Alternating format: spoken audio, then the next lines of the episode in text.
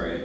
Dear Heavenly Father, I just want to thank you for this day that you have made, and thank you that we can come here to worship you. And we do uh, thank you for for all those who have served in our military, and uh, some have given their lives. We just thank you for the price that they paid, and we we thank you for giving your life to die on the cross for our sins. And Thank you for your salvation that you, you have provided if we simply accept you as our Lord and Savior. So I just pray that you would be with us this morning as we hear your word once again, that you will speak to our hearts and that you will continue to change us and make us into what you want us to be. Pray this in your name, Jesus. Amen. All right, number 581 again. When I was working on the music for today, this verse number three really stood out.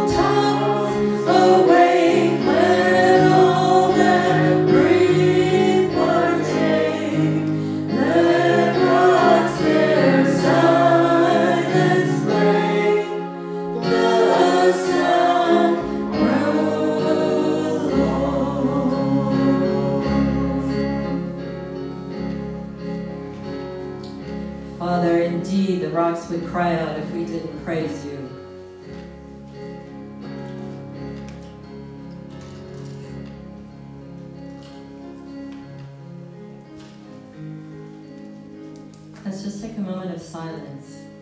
Give thanks for all that God has done in our lives,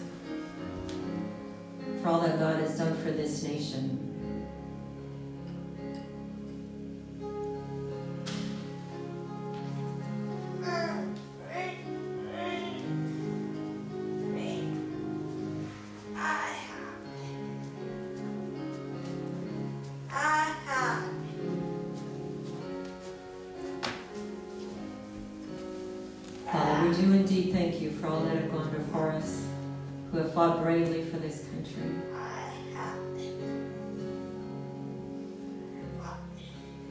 Those who've served and given their lives.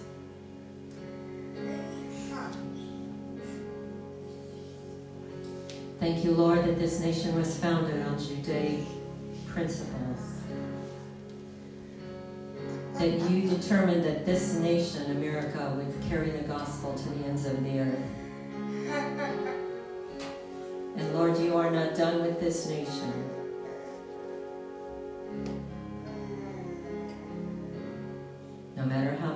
Look at the moment, God, we know that you have a plan. And we trust in you for that plan. We bring our loved ones to you today, Lord, that couldn't be here. Father, we bring our loved ones that don't know you yet. We call all the prodigals home. Sons, daughters, brothers, sisters, mothers, fathers, aunts and uncles, friends that we care about. We lift them each one up before you today, Lord. You know their names. You know where they are. We may not, but you know.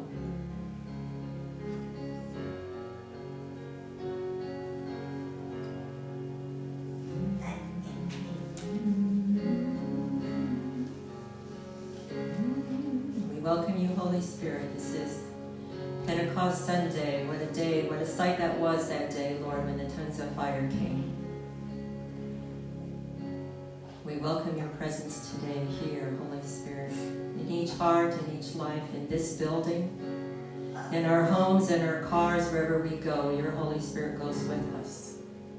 We thank you for that, Lord. For the power of your word and the power of your name.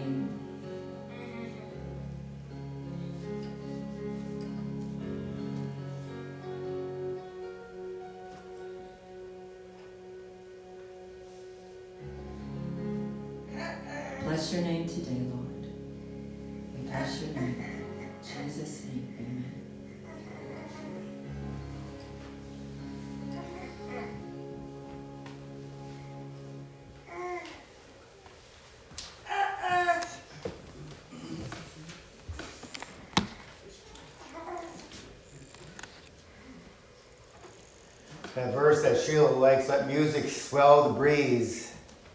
There's a breeze out there. And ring from all the trees, and there's indeed music flowing through the trees out there with the breeze. It's a beautiful day, though, isn't it? God bless each one of us here today.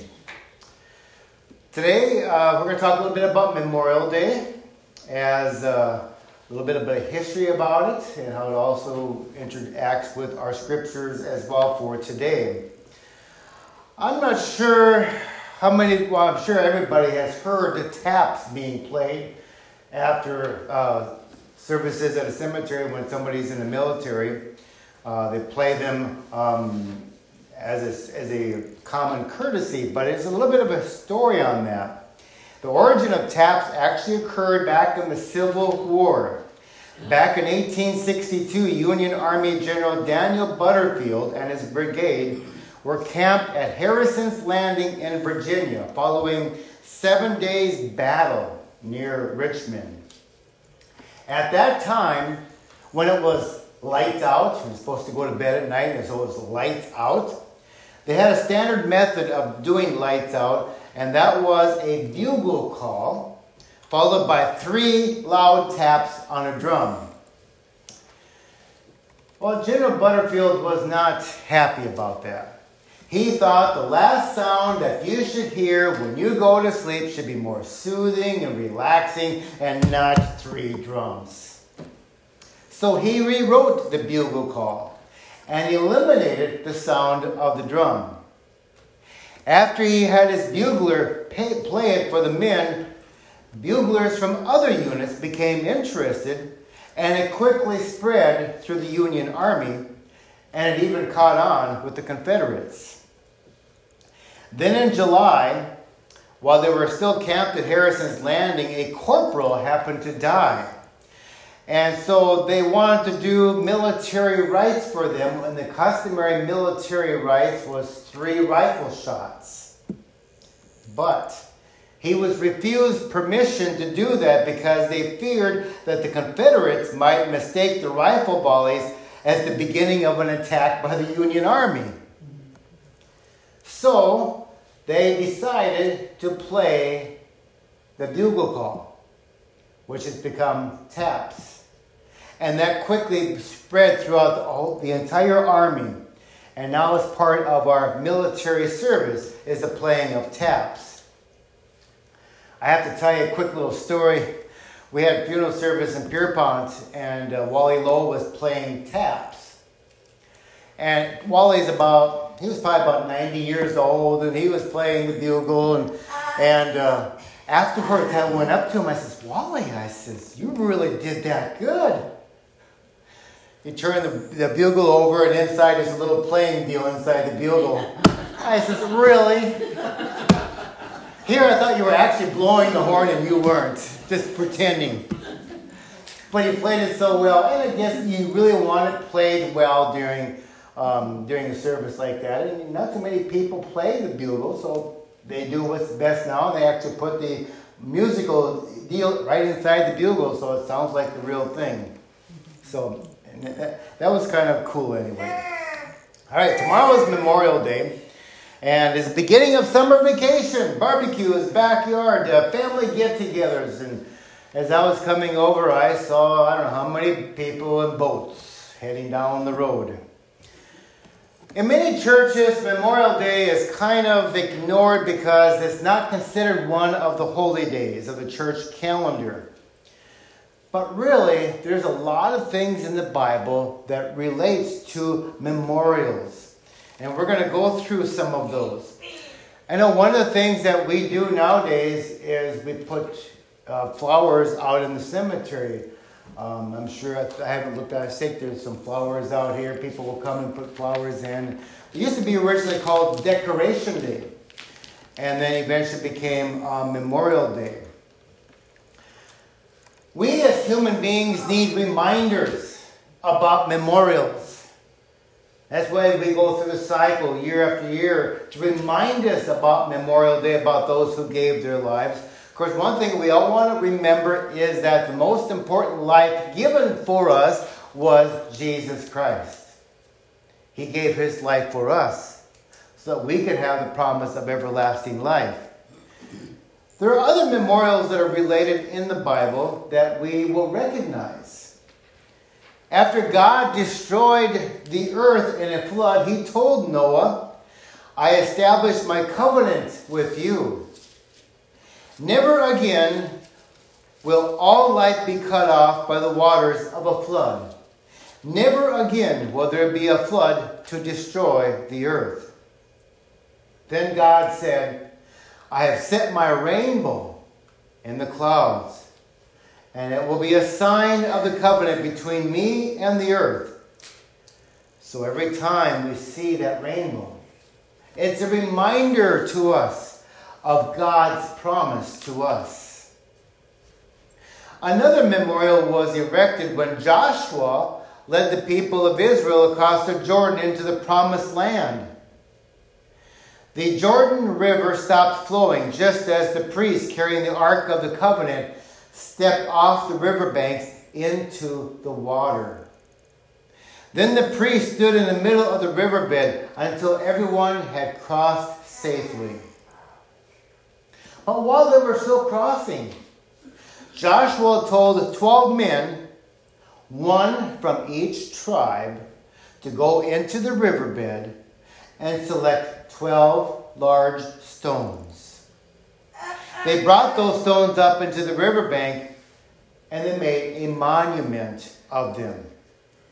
Joshua then said, In the future, when your children ask, What do these stones mean?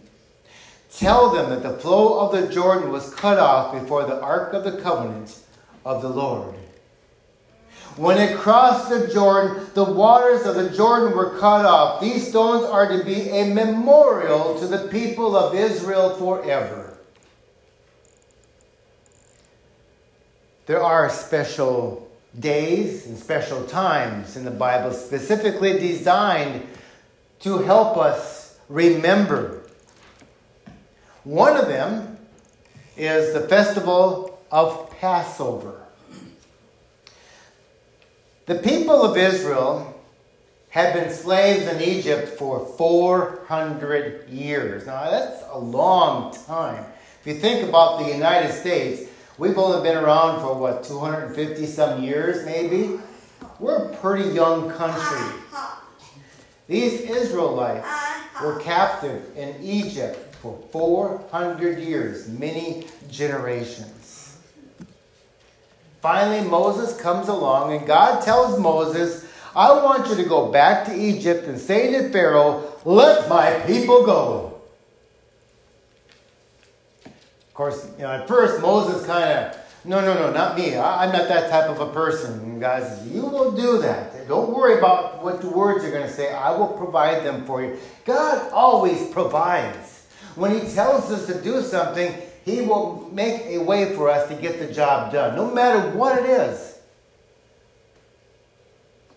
So Moses finally gave in and he did what God had instructed him to do. But the problem was when, when Moses went to him and said, Let my people go, what did Pharaoh do? Basically laughed at him. I don't think so. It ain't going to happen. They've been here for 400 years. No. So plague after plague then started happening and every time when the plague got worse, Pharaoh would say, Stop the plague, I'll let the people go. Of course, we know how Pharaoh was in keeping his promises, don't we? The plague would stop and Pharaoh would not let the people go. Finally, Moses said, This is what the Lord says. About midnight, I will go throughout Egypt. Every firstborn son in Egypt will die. There will be loud wailing throughout Egypt, worse than there ever has been or ever will be again. Then God instructs the Israelites. These are the instructions. Each family is to choose a year old lamb, one without spot or blemish, the best in the flock. Which makes me think about a couple of things. We're supposed to give our best to God. We're supposed to do our best for God. But I think what happens a lot of times is that we keep the best for ourselves and we give God the leftovers. God demands that we do the best that we possibly can. And so he tells the Israelites, I want the best lamb, one without blemish. That is what you're going to give to me. He gave them further instructions. He said, Kill that lamb and drain its blood into a basin. Then roast the lamb. But before you eat, Take a bunch of hyssop, dip it into the blood in the basin, and put some of the blood on top and both sides of the doorframe. On that night, I will pass through Egypt and strike down every firstborn, both men and animals. And I will bring judgment on all the gods of Egypt. I am the Lord. The blood will be a sign for you on the homes where you are. And when I see the blood, I will pass over you. No destructive plague will touch you when I strike Egypt. So every Israelite took hyssop and they put blood over the doorframe. And that night, just as God said. He brought judgment upon Egypt, and there was weeping, and there was wailing throughout the land. But wherever God saw the blood of the Lamb, the homes were spared. The next morning, the Egyptians finally had enough. They urged the Israelites to hurry up and get out of the country, otherwise, we're all going to die. They realized the power of God, the God. And finally, after 400 years, they were set free. God said, This is a day you are to commemorate. For the generations to come, you shall celebrate it as a festival to the Lord. Over 3,500 years have passed by, and every year faithful Jews still celebrate and remember the Passover. They will not forget what God had done for them. Another event, it would be a day of worship. That's the second memorial I want to talk about. It started, we know when it started, don't we? Back in the book of Genesis, where the Bible says God created the heavens and the earth and everything that is in six days. And on the seventh day, God rested. God blessed the Sabbath day and called it holy. In the Ten Commandments is also instructed and told the Jews they were to remember the Sabbath day, to keep it holy, a day of rest and worship. If under God's old Jewish covenant the seventh day of the week was to be kept holy, why do we as Christians live under the new covenant worshiping on the first day of the week? There's some interesting correlations that come to pass. First of all, Sunday, the first day, is special to Christians. The most important event that happened is that Jesus rose from the dead. His resurrection, and as a matter of fact, his first six resurrection appearances were all done on the first day of the week. Then 50 days later, Pentecost Sunday, Jesus, or Ascension, I should say, Jesus ascended back into heaven. And then on the day of Pentecost, the first day of the week, the Holy Spirit came upon the apostles. What's also interesting to note is that Peter had preached the first gospel sermon on that day, and some 3,000 souls were baptized, and the church was started. Soon the Christians were meeting regularly upon the first day of the week to worship God and to encourage one another. See, worshiping is what we do on Sundays, and we gather together to help lift each other up. It is the Lord's Day. God wants us to be restful. He wants, He encourages us to take a day of rest for Him so we can be holy.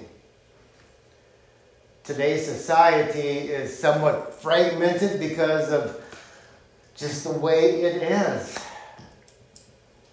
I always encourage people that maybe they don't work, maybe they have to work on, I mean, there are people that have to work on Sundays. Otherwise, you'd have no hospitals, no emergency services. And God did, I mean, Jesus helped out on the Sabbath day despite the fact that the scribes and Pharisees got all up in a tizzy about it. And Jesus said, if somebody needs help, aren't you going to help them? Of course you're going to help them. No matter what day it is, it's what you got to do. So, Sunday, first day of the week, is special in so many ways. And let it be memorial to God and remembering Him as well. And then there is the meal of remembrance. In the night before his crucifixion, Jesus met with his disciples in the upper room, celebrated the Passover together. It was to be an evening of remembering as God had long ago commanded. But as they ate, Jesus gave them something new something greater to remember. For Jesus took bread, and when he gave thanks, he broke it and said, This is my body, which is for you. Do this in remembrance of me. And likewise, after he supper, he took the cup that he supped. This cup is a new covenant in my blood. Do this in remembrance of me. It's a remembrance every time we take communion. It's a remembrance of what Jesus did to the disciples, what he did for them, what he's done for us. The time is coming, declares the Lord, when I will make a new covenant. I will put my law in their minds and write it on their hearts. I will be their God, and they will be my people. For I will forgive their wickedness and remember their sins no more. We are a body of Christians. We are basically many parts of the body of God. We are together. And let the remembrance of the special events that are in the Bible, we need to remember them. Joshua with the stones out there, with the rainbow when we see in the sky, remember what Jesus and God had done for us. It is so terrific that God did those memorials for us.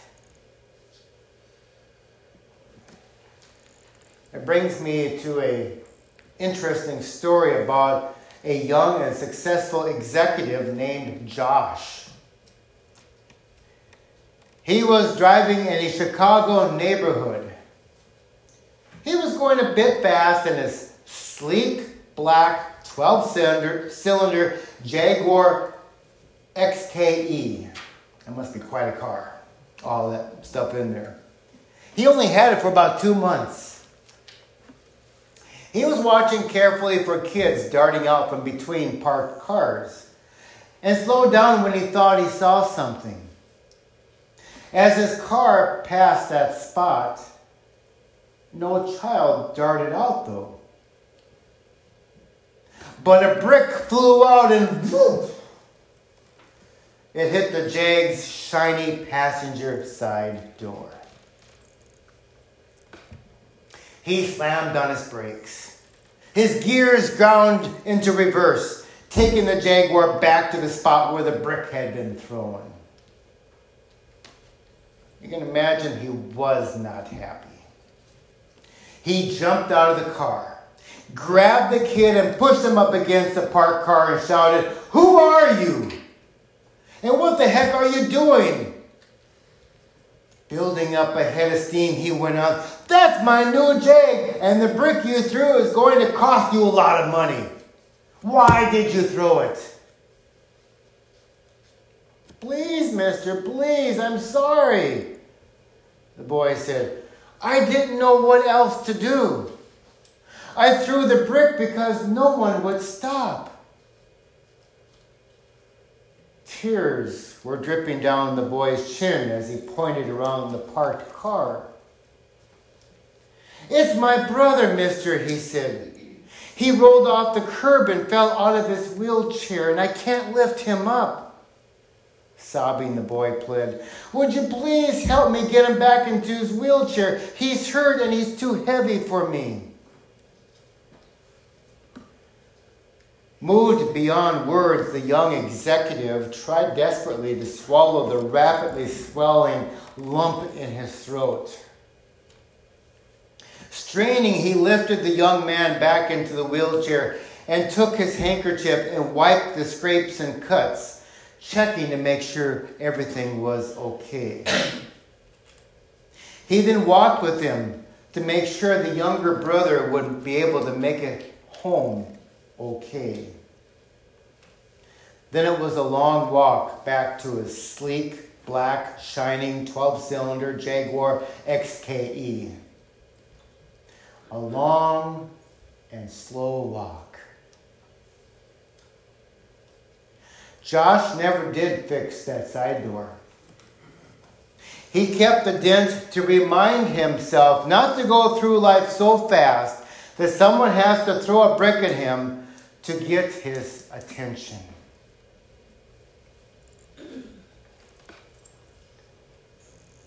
How are we in our lives? Do we need somebody to perhaps at times throw a brick at us to remind us about the love of God? Do we need somebody to throw a brick at us to remind us of what God did for us up on the cross? Do we need somebody to throw a brick at us and say, hey, God created us. God loves each one of us. Do we need somebody to throw a brick at us and say, you need to love other people as well? And the only thing saving you guys today is I forgot to bring bricks to throw today. And I have a lot of them because part of my building is collapsing, so I could have brought a whole bunch of bricks today to throw, which I wouldn't have done. But it was served as a memorial about what God has done for us. I encourage you to, when you go home today, maybe find a brick, find a stone, and place it by your door to serve as a reminder of God. That every time you see that stone, every time you see that brick, what God has done for you, the blessings that you have in your lives. There are so many blessings that we have out there. I, I just, I am so thankful what God has done for me. I was telling somebody yesterday, I said it when I was growing up, that I was an only child. And I said, when I grew up, I wanted to have two kids. Because I didn't want to have them growing up as an only child. As we were building the house, getting everything all ready, before we had kids, I planned out the basement with two bedrooms. Because I knew we were going to have two kids. And I've been so blessed to have two girls in my life to fill those two bedrooms. I just knew that God was going to come through for me. And I tell you, our journey to have having children, it was not an easy one. But God always provides. And I'm sure each one of us here has something that you can relate to for the blessings that God has bestowed upon you. I'm just, I think about you with your injury in your arm and how you said you probably would never be able to play the guitar again this morning. I said, You're playing the guitar again? Praise the Lord. And make sure we give God the glory and the praise. Make sure we praise Him. Say, Thank you, God, for I'm able to play the guitar again. Thank you, God, for I have my health back again. Thank you, God, for the blessings of the children in my life. Thank you, God, for this wonderful church. I text somebody this morning. I said, Yeah, I've got a busy day. I got to go over to Buffalo Lake, but you know, I just love coming over here every Sunday because of the community of believers that has developed here. You have been such an inspiration for me over the years, and I hope I am an inspiration to you as well. And God is more of an inspiration for each one of us. Life is great. Enjoy the days. And as Memorial Day comes up, we'll have a Memorial Day service out here. We'll remember those who have gone on before us, but I always want to say, remember Jesus Christ for what he did for us. It's more than about the soldiers who gave their lives. Because without Jesus giving his life for us, it wouldn't matter. God is great, God is wonderful. And I'm not going to throw bricks at you today. Because they say you, people living in glass houses shouldn't throw stones. And we all live in a glass house. It's just that God fortifies it better for us as well. So when the devil does throw bricks at us, it ain't going to shatter. It will not falter because God provides for us. So on this special day, which today is Pentecost Sunday, And tomorrow, which is Memorial Day, coming back to back. Next week is Trinity Sunday, when we worship the Father, Son, and Holy Spirit, which we do all the time anyway. Each one of us, I say to you, Happy Sunday, everybody. Amen. Let's confess our Christian faith according to the words of the Apostles' Creed. I believe in God the Father Almighty, creator of heaven and earth. I believe in Jesus Christ, his only Son, our Lord. He was conceived by the power of the Holy Spirit and born of the Virgin Mary. He suffered under Pontius Pilate, was crucified, died, and was buried. He descended into hell. On the third day, he rose again. He ascended into heaven and is seated at the right hand of the Father. He will come again to judge the living and the dead. I believe in the Holy Spirit, the holy Christian church, the communion of saints, the forgiveness of sins, the resurrection of the body, and the life everlasting. Amen. As we take our worship, praise, and prayer from this place into our daily lives, May our lives be sustained through the love of our Heavenly Father. May we feel the presence of our Savior walking beside us and know the power of the Spirit in both our actions and our words. May the Father's hand keep you from stumbling, the footprints of Jesus give you confidence to follow, and the fire of the Spirit keep you warm and safe in your walk with God on this very day. And may the Lord bless you and keep you. May the Lord make his face shine upon you and be gracious upon you. May the Lord look upon you with his favor and grant you his peace, his love, and forgiveness. In the name of the Father, and of the Son, and of the Holy Spirit. And let God's people say, Amen.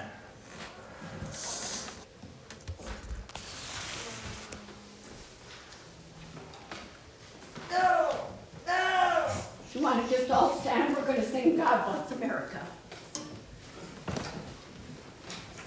We'll sing it through twice. I just give you chords?